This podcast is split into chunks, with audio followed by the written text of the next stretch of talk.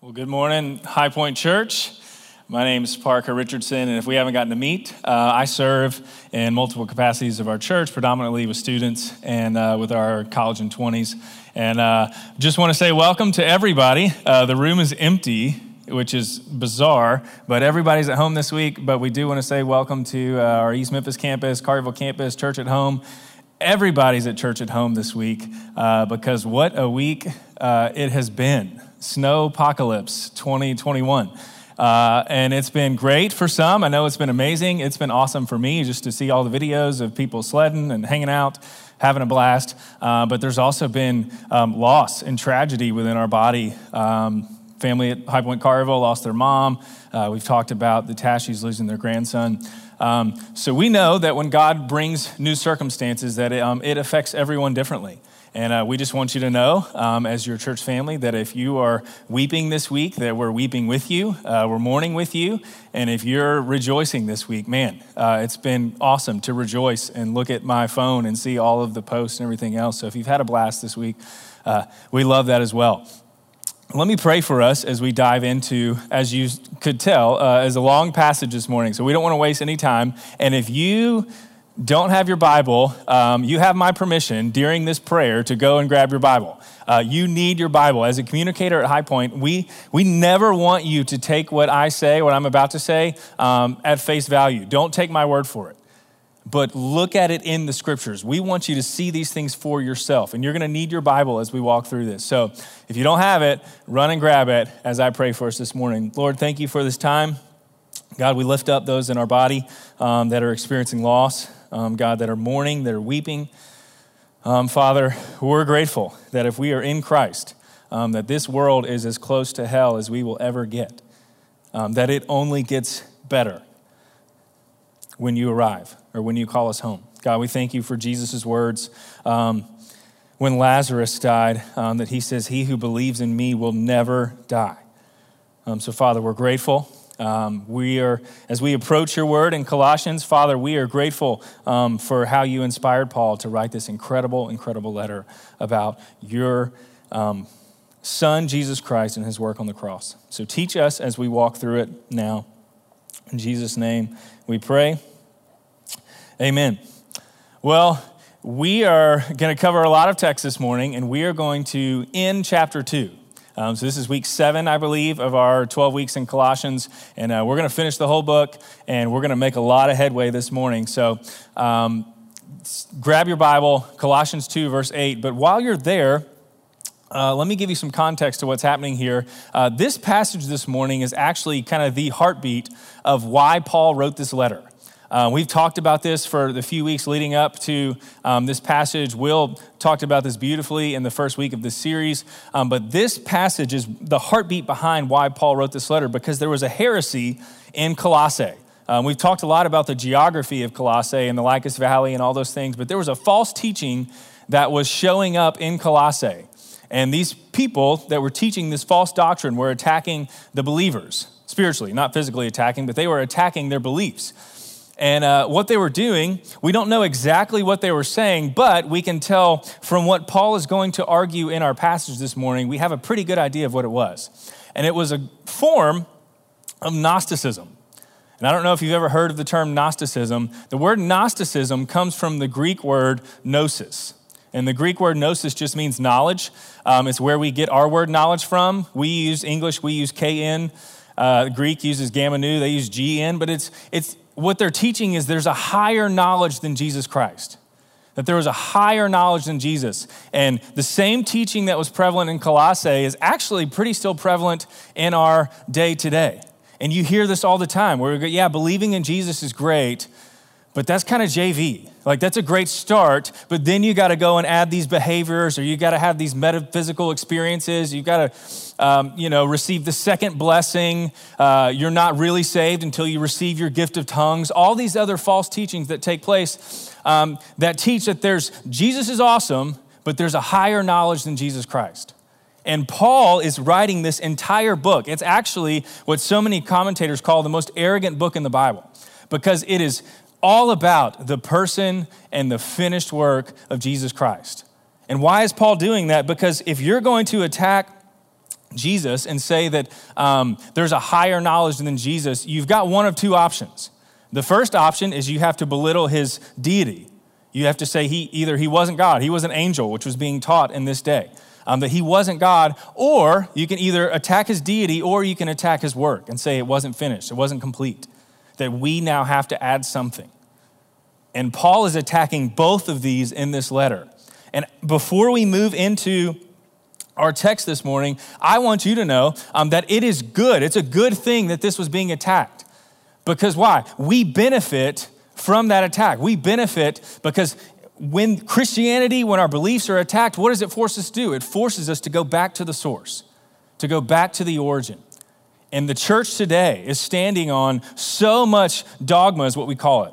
Um, so much attack that has been coming, and the, when the church affirms doctrine, we benefit from it. And it's actually our story. It's why we believe what we believe today.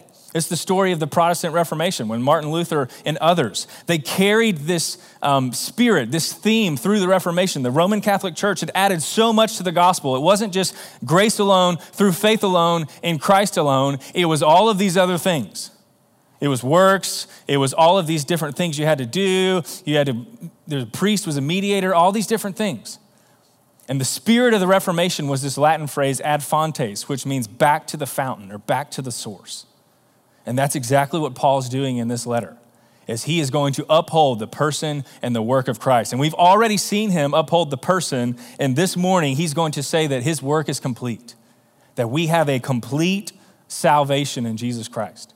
We need not turn to anything else. We can't add anything to it. It is complete and it is finished. And Paul's going to explain what Jesus has done for us. So I want, just want to show you for a second. Look at how arrogant this is and look at how amazing and beautiful it is. If you flip back over to chapter one just for a second, and this won't be on the screen, so you need your Bible. But if you look over, look at all of the in Christ or the of Christ in chapter one. When Paul starts, he says he's apostle of Christ to the saints and faithful brothers in Christ. Verse 3, we always thank God, the Father of our Lord Jesus Christ since we've heard of your faith in Christ. And then he talks about Epaphras in verse um, 7. He says he's a faithful minister of Christ. And then we get to verse 15 through 20. Paul just breaks out in this poem about who Jesus is, the person of Jesus Christ. He's the image of God made visible. That invisible God made visible through Jesus Christ. If you want to know what God is like, you look at the person of Jesus. That he created all things, that he holds all things together, that it's all by him and through him and to him and for him. And that through his death on the cross, he reconciled us to God. He upholds the person of Christ. And then as he ends chapter one, he says this He says, This mystery hidden for ages is Christ in you. And what he's talking about here is the mystery that was hidden for ages is that so many people believe that the salvation from Jesus Christ, the, the Messiah, God's salvation, was only for the Jews. And Paul's saying, no, this mystery is in you, Christ in you, the hope of glory. That it's not just for the Jews, that it's for all nations. That the angel said, I bring you good news of great joy that will be for who? For all people. That this gospel was for all. And that's the mystery is Christ is in you, these Gentile believers in Colossae. And then as we talked about last week, we moved into chapter 2. And how do we respond to this? He says this in uh, verse 2. He says, God's mystery, which is in Christ. Verse 3 In Christ are hidden all the treasures of wisdom and knowledge. They're in Christ. No one may delude you with plausible arguments. So he says, Everything's in Christ. So don't fall prey to these arguments. In our passage today, he's going to tell us what these arguments are. And as Will walked us through last week, just as you received Christ, 2 verse 6, walk in him, rooted in him, built up in him established in the faith. And here's what Paul is saying our spiritual growth, you and I, if you want to grow in your walk with the Lord, if you want to grow spiritually, it is never apart from Christ. We never grow apart from Christ, we never grow away from Christ. All of our spiritual growth is in Him. We grow in the knowledge of Him, we grow in our intimacy with Him. We grow more and more in the knowledge of who He is and what He's done on our behalf and the implications of that in our lives. We grow in our intimacy with Him and we grow in our obedience to what He said. That's how you grow spiritually. It is never away from the person and work of Jesus Christ. All of our spiritual growth is in Him. If you want to grow, you do not grow apart from Him, you don't grow away from Him. The gospel is A to Z. It's not just A, it's not just the doorway to get in, it is how we grow. It's in Him, it's in our knowledge of Him, our intimacy with Him, and our obedience to Him.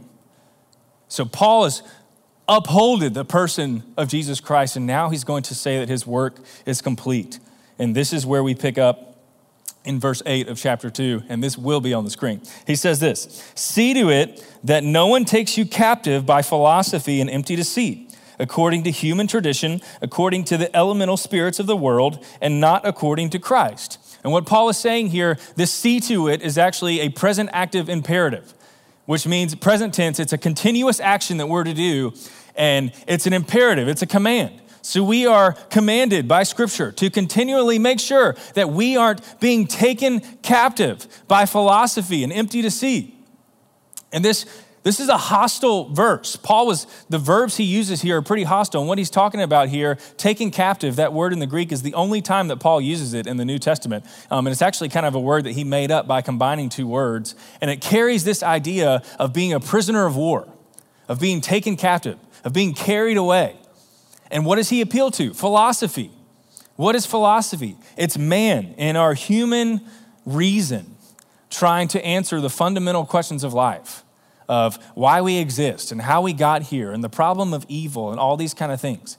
And what Paul describes them as, as he says, the elemental spirits or the elementary principles of the world. These basic fundamental questions don't let people take you captive by this philosophy and Greek mythology and all these other different worldviews. And he says they're according to human tradition and not according to Christ. And it would be like pick one of your favorite um, celebrities, one of your favorite athletes of all time, one of your favorite Christians of all time. Uh, I've been reading a little bit on Dietrich Bonhoeffer, and uh, holy moly, what an incredible man. And Bonhoeffer was a pastor in the 1930s that ended up going to Germany during World War II and became a spy and was a part of this group that was trying to take down Hitler and all these kind of things. And it was eventually, um, he was killed in a concentration camp in Germany, but did so much for the faith, did so much for the church in Germany, did so much to help free um, Jews that were in Germany. And uh, it would be like all of these people that have written biographies about Dietrich Bonhoeffer, there's so many. There's incredible written works about Bonhoeffer. But it would be like Bonhoeffer coming back from the dead and writing his own autobiography. And this is how it was. And this is what I felt. And this is what I said. Paul is making the same case here. He's saying we do not need to turn to human reason to try to answer the fundamental questions about life and existence. God Himself has revealed it to us, He's written it to us in this word. And man does not need to try to, in our own reason, finite man does not need to try to describe and understand an infinite God when the infinite God has revealed himself to us. We don't need to turn to these other philosophies according to human tradition about these elementary or elemental spirits of this life. God Himself has shown it to us through the person and work of Christ, through the Word. John 1, in the beginning was the Word. The Word was God, the Word was with God. Verse 14, the Word became flesh, that we have the very words of God. And we don't need to turn to philosophy to try to answer these fundamental questions. And then he says this in verse 9, um, echoing chapter 1, verse 18. He says, For in him the whole fullness of deity dwells bodily. And this verb dwells is in the present tense, it's a continuous action. So, what Paul is saying that is in the person of Christ, permanently, always, the whole fullness. The Greek, if you break it down into its simple parts, is the whole entirety of God is in him continuously and permanently. It's always been there in bodily form. Jesus Christ is the image of God made visible.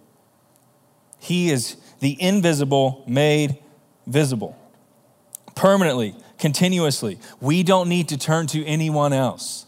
We have what we need in the person, in the work, in the word of Jesus Christ. We need not look any further.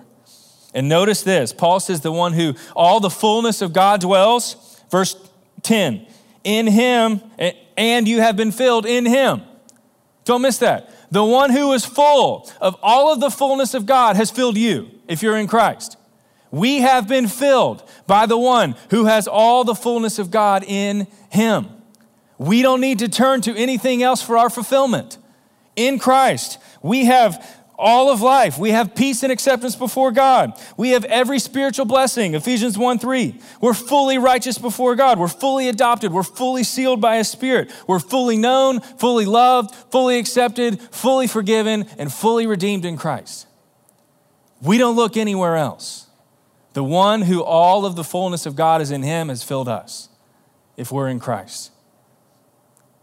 We don't need to look anywhere else for our fulfillment. So if, that, if that's you this morning, if you found yourself this past week looking for other things to fulfill your life, it's in Christ. And so many of us, even after we've received the gospel, we're so quick, prone to wander. Lord, I feel it. We're so quick to wander away from the finished work of Christ and try to find our satisfaction, try to find our significance, try to find our um, fulfillment in so many other things. And Paul says, no, go back to the fountain, go back to the source. It's in Christ. And then he says this in verse 11. He says, In him also you were circumcised with a circumcision made without hands, by putting off the body of flesh by the circumcision of Christ. And I just want to thank Will for another circumcision passage. Uh, I feel like I've gotten a lot of those lately. Uh, but what is circumcision? It was the Old Testament sign of the covenant. And what would happen was if you were um, a Jewish boy on the eighth day after you were born, you would be circumcised. And it was a physical procedure that would bring you into the covenant family of God. You didn't have to do anything, all you had to do was be circumcised. And it would bring you into the family. This was a sign. This was the way that God's chosen people, the Israelites, would set themselves apart, that they would be holy. They would be set apart and holy unto the Lord, that they would be the only nation that would do this and they would set themselves apart. And this was a sign. And then Paul says, In him, in Christ, we were also circumcised, but here's the difference with a circumcision made without hands, by putting off the body of flesh by the circumcision of Christ. So, what Paul is saying here is that this Old Testament sign, in fact, in a few verses, he'll actually say it was a shadow of the reality that was to come. But this sign was pointing towards something greater a greater circumcision made without hands, that the love of God, that the grace of God, that the mercy of God would cut us to our hearts, and that the finished work of Jesus would cut off our sinful flesh, that we would be able to stand before God fully righteous with Jesus' righteousness on us. And then we would, the sinful flesh, our sinful nature would be cut off. And this wasn't a surprise to the Jews who followed um, God in the Old Testament, who had the law. In fact, the law spoke about this often. In Deuteronomy chapter 30, it says this And the Lord your God will circumcise your heart and the heart of your offspring, so that you will love the Lord your God with all your heart and with all your soul, and that you may live. Jeremiah 29, he says this Behold, the days are coming, declares the Lord. There's, there's a time coming when I will punish all those who are circumcised merely in the flesh that there's going to be a day where this physical act doesn't cut it. Egypt, Judah, Edom, the sons of Ammon, and Moab, and all who dwell in the desert, who cut the corners of their hair, for all these nations are uncircumcised, and all the house of Israel are uncircumcised in heart. And he also talks about it in Deuteronomy 10, Jeremiah 4, and Ezekiel 44, I think verse 7. But this idea that there was a greater circumcision coming was all throughout the Old Testament that there would be someone greater who would come and his life, his perfect life, his perfect righteousness, and his death on the cross would display the love and mercy of God for all humanity. And that to all who would receive him, he would cut off our sinful flesh. And that's what Paul is talking about. If you're in him, you were circumcised, past tense, with a circumcision made without hands by putting off the body of flesh by the circumcision of Christ. This was a physical procedure in the Old Testament that was a shadow of a spiritual one to come. That one day, the love and mercy and grace of God would cut us to our hearts. And that when we received Him, He would cut off our sinful flesh. That's what Paul's talking about. And he uses this term um, by putting off the body of flesh. This term putting off in the Greek is apekdusis. And uh, we're going to talk about this word, what this word means here at the end of our message. Um, but it's, it's, a, it's a form, of, it's a word meaning stripping off. And it's this idea of the old coming off and the new coming on, as Paul would say in 2 Corinthians 5 17. If anyone is in Christ, he's a new creation. What's happened? The old has been put off, the old is gone, the new has come. This was true in the Old Testament, in Ezekiel 33, 36, 26. He talks about, I will put a new heart in you, a new spirit in you. I will remove the heart of stone and put a heart of flesh in. Same idea that he's talking about here. So we've been circumcised with a circumcision that wasn't made with human hands. And then he goes on in verse 12 having been buried with him in baptism, in which you were also raised with him through faith in the powerful working of God who raised him from the dead. And you, who were dead in your trespasses and the uncircumcision of your flesh, God made alive together with him, having forgive us of all of our trespasses. So Paul says in this two verses that we were dead and we've been made alive, that we were buried and that we've been raised. And some of you may be listening thinking, okay, but I've never died and I've never been raised. What's Paul talking about here? He actually communicates this idea in so many of his letters. He talks about this in Romans 6 that if we're in Christ, if we're united with Christ, we've been united in his death. If you are in Christ, if you've received the love and mercy of God on your behalf, the forgiveness of your sins, if you put your faith and your hope and your trust in him, if you're united to him, you're united in his death and in his resurrection. He says it in Romans chapter 6. Let me just read it to you. We won't spend a lot of time on this, but he says this We were buried, therefore, with him by baptism into death, in order that, just as Christ was raised from the dead by the glory of the Father, we too might walk in newness of life. For if we've been united with him in a death like his, we shall certainly be united with him in a resurrection like his. We know that our old self was crucified with him in order that the body of sin might be brought to nothing, so that we would no longer be enslaved to sin, for one who has died to sin has been set free from sin. Now, if we've died with Christ, we believe that we will also live with him. We know that Christ, being raised from the dead, will never die again. Death no longer has dominion over him. For the death he died, he died to sin once for all. But the life he lives, he lives to God. So you must also consider yourselves dead to sin and alive to God in Christ. So, what Paul is saying here in Romans 6 and in Colossians 2 is that if you are in him, as we talked about in December, if you have union with Christ, you are united with him in his death, and you're united with him in his resurrection. And a glorious thing to think about is in Ephesians 2. I just want to read one more short passage to you. Um, Paul uses these past tense verbs. It's, it's like it's already happened. It is so sure and it is so certain it has already happened to us. Ephesians 2, this is what he says, starting in verse 4. He says, But God, being rich in mercy, because of the great love with which he loved us, even when we were dead in our trespasses, made us alive together with Christ. By grace you've been saved. And he raised us up with him and seated us. Raised us past tense, seated past tense with him in the heavenly places in Christ Jesus, so that in the coming ages he might show the immeasurable riches of his grace and kindness toward us in Christ Jesus. For by grace you've been saved through faith. It is not of your own doing, it is a gift of God, not a result of works. And Paul says the same thing that we just read in Colossians 2. He says that having been buried with him in baptism, in which you were also raised with him through your faith. If you put your faith and your hope and your trust in our Lord Jesus Christ, you are united with him in his death, and you're united with him in his resurrection and we are brought together with Christ. And then he says this How did he bring us together? How did he forgive us of our trespasses? Verse 14 by canceling the record of debt that stood against us with its legal demands. By canceling the record of debt. And the word, the record of debt, is this Greek word, it's cheirographon. And what it is, is kaira is hand in Greek, and graphe or graphe is writing. Um, and what it is, it, it, means handwriting. It's a handwritten letter. A, a cheirographon in the first century was a handwritten note by someone who was in debt. It was a promissory note, it was a promise that you were going to pay your debt.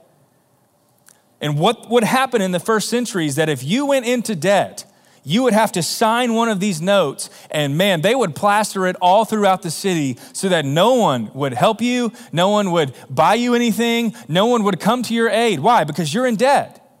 And if you have a debt to pay, no one's to add to it, no one's to give you something thinking that you'll pay them back. And you couldn't live until you paid your debt. And notice how he describes it. He says, the record of debt that stood against us. The word he uses in the Greek actually means was hostile towards us. It testified against us. Why in the world would Paul say we have a record of debt, but it's hostile against us? Why would he say that? Because we have no earthly ability to pay it. You were dead in your sin, and there's nothing that you could do to make yourself alive. There's nothing that you could do to pay your own debt. It was hostile towards you, it was testifying against you. And what did God do? He canceled it. And the word cancel there in the Greek means to obliterate it. He canceled our debt that stood against us with its legal demands. Our Lord and Savior, Jesus Christ, through his perfect and righteous and holy life and his death in our place on the cross, he paid for our debt. It's what Martin Luther called the great exchange. He took our sin and he gave us his righteousness on the cross, and he canceled it. And how did he do it? How did he cancel our debt? He tells us in verse 14. He doesn't just magically make it go away. God doesn't just make the debt disappear. That's not how God works. As God is describing himself in the Old Testament, in Exodus, as he's describing himself to Moses, he says that he forgives sins, but he will by no means let the guilty go unpunished. That you and I, we serve a God who is merciful, but he is also just. And He's both of those at the same time. And we want a God, you and I want a God who is just, who, who punishes wrongdoing, who doesn't let any sin or any wrongdoing go unpunished. And every sin in this world will be paid for. It will either be paid for by the person who committed the sin, or it will be paid for by Jesus Christ on the cross if we're in Him. But how did he set aside our debt? How did he cancel or obliterate our debt? He didn't just magically make it go away. Someone had to die, someone had to pay. Hebrews talks about where there is no shedding of blood, there's no forgiveness of sin. Somebody had to die. So who died? God Himself took on flesh. And He met the standard of the law. He fulfilled the old covenant down to a T. He obeyed the law perfectly in our place. He met his own standard and he died in our place. That's how he obliterated our debt. That's how he set it aside. And notice, um, taken away in verse 14. He set it aside or he took it away is in the perfect tense in Greek. And Will's talked about this the past few weeks. Greek has way more tenses than the English language, um, so forgive us when we explain these over and over again. But the perfect tense in the Greek is a completed action in the past that has ongoing and present effects or repercussions. He took it away, completed action in the past. It's gone, and it still has its effects today. So when the enemy comes knocking and tries to shame you, tries to condemn you, you show him the proof of purchase. You show him that it's paid. It was paid back then, and it's still paid today. Still paid. Perfect tense. Completed action in the past. At the cross, they were fully and finally paid for. Repercussions that still last today, ongoing effects. Debt is paid. That's how he paid it. Not only that, what did the cross do? Verse 15. He disarmed the rulers and authorities and put them to open shame by triumphing over them. And this phrase, put them to open shame, what, um, what took place in the first century was if you were a nation that conquered another nation, if you were an army that conquered another army, what you would do after you conquered them, you would take all of the splendor of their possessions and you would take their top dog, their king, their leader, and you would strip him. And you would tie him to the back of your chariot and you would parade back into your hometown with everybody cheering and shouting and all of those things. And you would completely humiliate the person that you defeated. And they would be tied to the back of your chariot and you would drag them and their possessions back to your hometown. And Paul is using that same imagery here. He disarmed the rulers and the authorities, he stripped them, put them to open shame. How? By triumphing over them. How did he triumph over them? He rose from the dead. That they killed him, and three days later, he rose from the dead. And as 1 Corinthians 15 says, he appeared to more than 500 people. And then he ascended into heaven at the right hand of God. He triumphed over them. When they thought they won, he rose and triumphed over them, put them to open shame. Every philosophy, every other idea, all this asceticism, and the word asceticism, as we'll see in a second, just means intense self denial um, in fact, it's like self punishment, it's intense, way intense discipline. Um, every philosophy, every form of asceticism, every form of legalism, he put all of those to open shame. Why? Because his work is finished. Some of the most troubling words for false teachers in Paul's day and false teachers in our day today, where Jesus is last. It is finished. It means we don't add anything to it. We don't get to add to. We don't get to say, well, yeah, it's great. Now you got to do this, this, this, and this, and this. You got to experience this, you know, metaphysical experience. You got to believe this other philosophy about life. No, it is finished. It disarms the philosophical. God has revealed himself to us and he's finished the work. And the religious and the legalist. You don't get to add anything to it. It is finished. And those words have troubled so many false teachers since the church began. It's finished, it's done. So he put them to open shame by triumphing over them. Verse 16, therefore, let no one pass judgment on you in questions of food or drink or with regard to a festival, festival or a new moon or Sabbath. What's Paul talking about here? He says, therefore, let no one pass judgment. And here's another imperative. So we've got three imperatives in this text that we're going to look at. He says, um, don't let anyone carry, he says, make sure, watch that no one's carrying you away. And then he says, let no one pass judgment on you. And what's he talking about here? He's not talking about uh, the judgment that you and I experience today, where we say, hey, man, don't judge, where they criticize you. He's not talking about criticism. If you're a believer in Christ, you're going to be criticized. It's going to happen. When he says, let, let no one pass judgment on you, what he's talking about here is don't let these people come and tell you that your faith isn't genuine. Don't let these people come and judge you, lord over you, and judge you and determine that you aren't in Christ, that you aren't actually saved by grace through faith in Christ alone. Don't let someone stand over you in judgment and say, no, your faith isn't genuine because you haven't added this philosophy or you haven't added this list of rules. You haven't experienced this metaphysical experience. Don't let them stand over you and say that. And then when he talks about new moon or drink or Sabbath, um, he's appealing to the ritualistic, the ceremonial laws in the Old Testament. New moon was a monthly festival, Sabbath was a weekly day set aside to rest. And then you have all these ceremonial um, eating and drinking laws in the Old Testament. And what Paul says, look at verse 17. He says, These are a shadow of the things to come, but the substance belongs to Christ. What is a shadow? A shadow is an outline of a real thing, but it's not the real thing. If you're looking at the shadow, all you see is a glimpse or a faint picture of the real substance somewhere else. And Paul says all of these things in the Old Testament, all of these ceremonial laws, the Sabbath, the new moon festivals, eating and drinking rituals, all of those were a shadow of the substance that was to come. And Paul is saying right here that the substance is here. They are a shadow of the things to come, but the substance belongs to Christ. And what he's talking about here is all of the Old Testament sacrifices, the sacrificial system in the Old Testament to forgive sin was a shadow of the greater sacrifice to come. The prophets, of the Old Testament that would speak the words of God. They were what? They were a shadow of one who was, would come later who would be and speak the very words of God. Everything he said would be the word of God. The temple in the Old Testament, where the presence of God would dwell with his people, was a shadow of what? Of someone who would come who would be God dwelling with his people. Jesus Christ. He's the temple.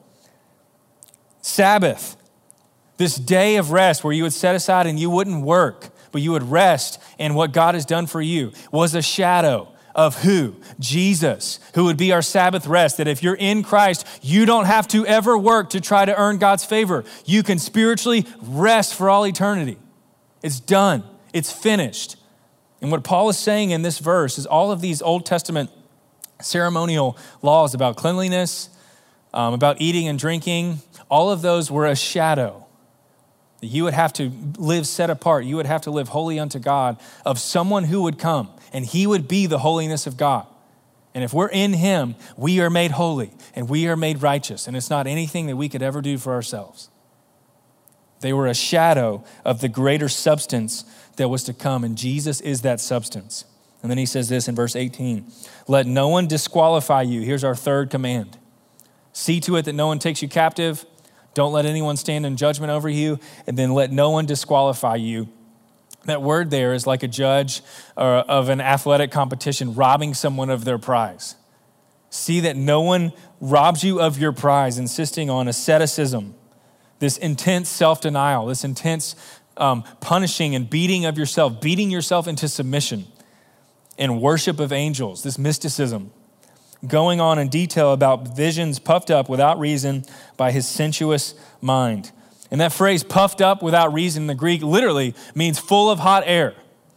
All of these people that are going on about their visions, they've entered into these visions and they've said that you don't have Christ. You aren't secure in your faith if you don't experience these metaphysical experiences and you're not worshiping these angels because Jesus was an angel and all those kind of things. Don't let any of those people disqualify you. It is finished. Jesus Christ, all the fullness of God dwells in him. He lived the life we could never live. He died the death that you and I deserved, and his work is finished. And no one can rob that from you. His righteousness, his holiness, his death, his resurrection given to you freely if you're united in him by faith. That's what Paul is saying here. And then he says this in verse 19, and not holding fast to the head. Here's what these people that are preaching this asceticism and preaching this mysticism, this worship of angels, what are they doing? They're not holding fast to the head. Who is the head? He's already told us in chapter 1 Jesus Christ, who is the head of the body, the church. All of these people have departed. They've forsaken Jesus Christ and they moved on to these other teachings and they are in error. We don't grow apart from him. We don't grow away from him, we grow in him. And Paul calls these people out and says, No, they're preaching all this stuff. They're saying it's doctrine. They're saying it's um, varsity level Christianity. No, they've departed from the head. They've severed themselves from the head. They've cut themselves off. It's not genuine at all. And don't let these people disqualify you. They have severed themselves from the head. That's what he's saying here. And then he says this in verse 20 If with Christ you died to the elemental spirits of the world, why, as if you were still alive in the world, do you submit to the regulations? Do not handle, do not taste, do not touch, referring to the things that perish as they are used according to human precepts and teaching. And when he says, if with Christ you died, he's not saying that it didn't happen. He's not saying that it might have happened. It's a rhetorical statement. Since you've died with Christ, it's already happened. If you've died with Christ to the elemental, the elementary principles of this world, why do you still submit to them? Why do you still let these people come and prey on you and say you've got to start adding these list of behaviors to your faith? It's finished. Why do you submit to them? To them, uh, we actually see the see this play out all the time in student ministry. Uh, we see students that come to us and we talk about um, the completeness of Christ's work on the cross, and we talk about um, that it's finished, the debt is paid, that we are completely forgiven, past, present, and future. And always a student will come and say, Well, if I'm forgiven for all my sin, does that mean I can just keep sinning? And Paul actually addresses this in the New Testament with the strongest negation in the Greek New Testament, uh, me genoito. He means by no means. It's like you know, the strongest no you can think of in our English language, probably with, you know, a four letter word between or before it and all those kind of things. But that's what he's saying. And it would be like a person, um, an alcoholic who's finally sober saying, okay, can I go back and start drinking again? No. Everybody in their right mind would say no, with probably an explicitive before that. Scripture says that sin leads to death. You've been set free from that. Why would you go back to it? Solomon writes in Proverbs, he describes it as a, as a dog returning to its vomit. No, you've been set free. Why? So you can live a new life. Don't submit back to that sin. Don't go back to that sin just because it's forgiven. You've been set free. Why? So you can live a life set apart. You can live a life to the full. You can live life in peace with God, with joy in your heart. Don't go back to those things. And Paul's not talking about sin here, he's talking about all of the legal demands of the law. You've been set free from those. So, why in the world would you set yourselves back under them? Why would you submit yourselves back under those things? And he says this according to human precepts and teachings. These teachings, all these extra customs and all those things, they weren't even from God, they were from men. Why would you submit yourself to the laws of men when you have the very word of God saying that your debt is paid? It's finished. Christ's work is complete. He was fully man, he was fully God, and his finished work on the cross is finished. We need not add anything to it. And then here's the incredible thing, and this is where there's so much wisdom in verse 23. Paul says this These have indeed an appearance of wisdom in promoting self made religion and asceticism and severity to the body, but they are of no value in stopping the indulgence of the flesh. These things, these mystical experiences that people will come to you and say they had, that are full of hot air, this asceticism, this person that's beating himself into submission, that's intense, unnecessary discipline, like over the top discipline, discipline, this philosophy, all these things, they look like wisdom. They look like they're wise. The Greek word actually means that they have the reputation of wisdom. They look wise. But Paul says this they have no value in stopping the indulgence of the flesh. What he's saying here is that all these other behaviors, all this legalism, all this list of rules has no value in changing your heart. Only the gospel, only the finished work of Jesus Christ can change your heart. Only the gospel works in you and then works out of you. All these other behaviors that are outside of you, according to human precepts and teaching, and all this list of things you got to do to seem wise, they have a reputation of wisdom, but they will never help you overcome your sin. They will never help you live a life that's pleasing to God. Your willpower can't do it. Only the gospel, when it pierces your heart, when it cuts you to the heart, can change you in a way that you can live a life obedient to God. Apart from Him, we can do nothing. And it is only when the gospel transforms our lives that we can live a life that's pleasing to God. All these other things, Paul says, these folks look wise, but their hearts are far from Him. Their hearts are evil, their hearts are wicked.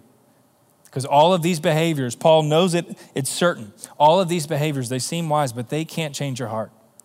They can't help you in your struggle against the flesh. Only the gospel will give you the power on a daily basis to live a life that's holy and pleasing and obedient to God. And it's not to earn his love, it's because we already have it. We have the gospel, it works in us, and then it works out of us, as Paul would say in Philippians chapter 2. And then as we wrap up this morning, because that's the end of our text, Paul's going to move into some more application next week as we move into chapter three. Um, but I want to show you one thing real fast um, as we wrap up. And Paul says this if you'll flip back over to verse 11 for me for just a second, Paul uses this word in verse 11. Um, he says this He says, In him, in Christ, in our union with Christ, you were circumcised with a circumcision made without hands by putting off the body of flesh. And that word putting off, I mentioned this earlier, but that word putting off is the Greek word apekdusis. And what that word means is it means completely stripping off. That when you're in Christ, He has stripped off your sin and He has stripped off your shame, taken it away completely put it off. He stripped it off. And then if you'll look at verse 15, Paul uses the exact same word in verse 15. He says, He disarmed, apekdusis. What did he do? He stripped the enemies and the rulers and the authorities of their power. And what Paul is saying here, I don't want you to miss this, is at the cross, Jesus Christ stripped us of our sin, He stripped us of our shame, and at the very same time, He stripped the enemy of His power and He put him to open shame. Don't miss that. Our sin, our shame stripped down, the enemy's weapons stripped down and put him to open shame. That's what's happening at the cross. And how did they do it? They made a public spectacle of him. And what's so beautiful about that is Jesus made a public spectacle of the rulers and the authorities. How? By letting them make a public spectacle of him. That's how he did it. He triumphed over the enemy. How? By letting him letting them think they triumphed over him. As they were making a public spectacle of him, he was making a public spectacle of them. As they were stripping him, he was stripping them of their power. As they were beating him, he was actually beating them. As they were humiliating him, God was exalting him to a name above every name. As they were triumphing over him, he was triumphing over them. As they thought they were experiencing victory, they were actually experiencing their defeat. At the cross, Jesus took our sin and our shame and gave us his righteousness. At the cross, Jesus was forsaken by God. Why? So that you and I would never have to be. That's what was happening at the cross. At the cross, God was declaring his hatred for sin and his mercy for all who would receive him at the very same time. He was showing his justice and his wrath towards sin and every wrong that's ever been committed in our lives, and his mercy to anyone who would receive him. At the cross, and this is what blows my mind, um, we wear crosses today. Uh, because they're awesome and they're great, but you would not see anyone wearing a cross around their neck in the first century. It would be like you wearing a necklace that has an electric chair on it. Like it was the greatest instrument of murder, the greatest instrument of death in the first century. And at the cross, Jesus turned the greatest instrument of death into the greatest invitation of life. And the question is this morning have you received him? You need not look any further, church. We don't turn to philosophy, we don't turn to asceticism, we don't turn to legalism to try to earn God's love for us. He has proven it to us at the cross. So the question this morning is Have you received it? Have you put your faith and your hope and your trust in the person and the finished work of Jesus Christ on, the, on your behalf at the cross? And if you haven't done that, our team would want nothing more than to come alongside you and disciple you through that decision and talk with you through that decision. And if you want to respond this morning to that gospel, you can text High Point to 97000 and someone will follow up with you. Um, you can call our church, you can email our staff, whatever you need to do to get a hold of us. We would um, be honored and privileged to help walk with you through that decision. But the invitation is there this morning. Have you received him? He's the image of the invisible God, and his work is finished. Paul in Colossians Whatever our view of Jesus Christ is, it needs to be higher. He is God in human flesh, and He's finished the work on the cross. Let me pray for us. Heavenly Father, thank you for your word. God, we thank you for the cross. Father, we're grateful that it is finished. That Paul went through so much effort to tell us, God, that there's nothing we can add, that your grace is free. God, we praise you for that. Everything we do in this life, everything we're doing in this service is not to try to get anything from you, it's in response to what you've already given us at the cross. So, God, we pray for those that haven't received this gospel, this good news, this announcement of what you've done on their behalf. God, I pray for those that are currently, right now, turning to other philosophies and other behaviors and other things to try to find their fulfillment. God, it is in you alone. So, God, we respond now in worship to what you've done at the cross. In Jesus' name we pray. Amen.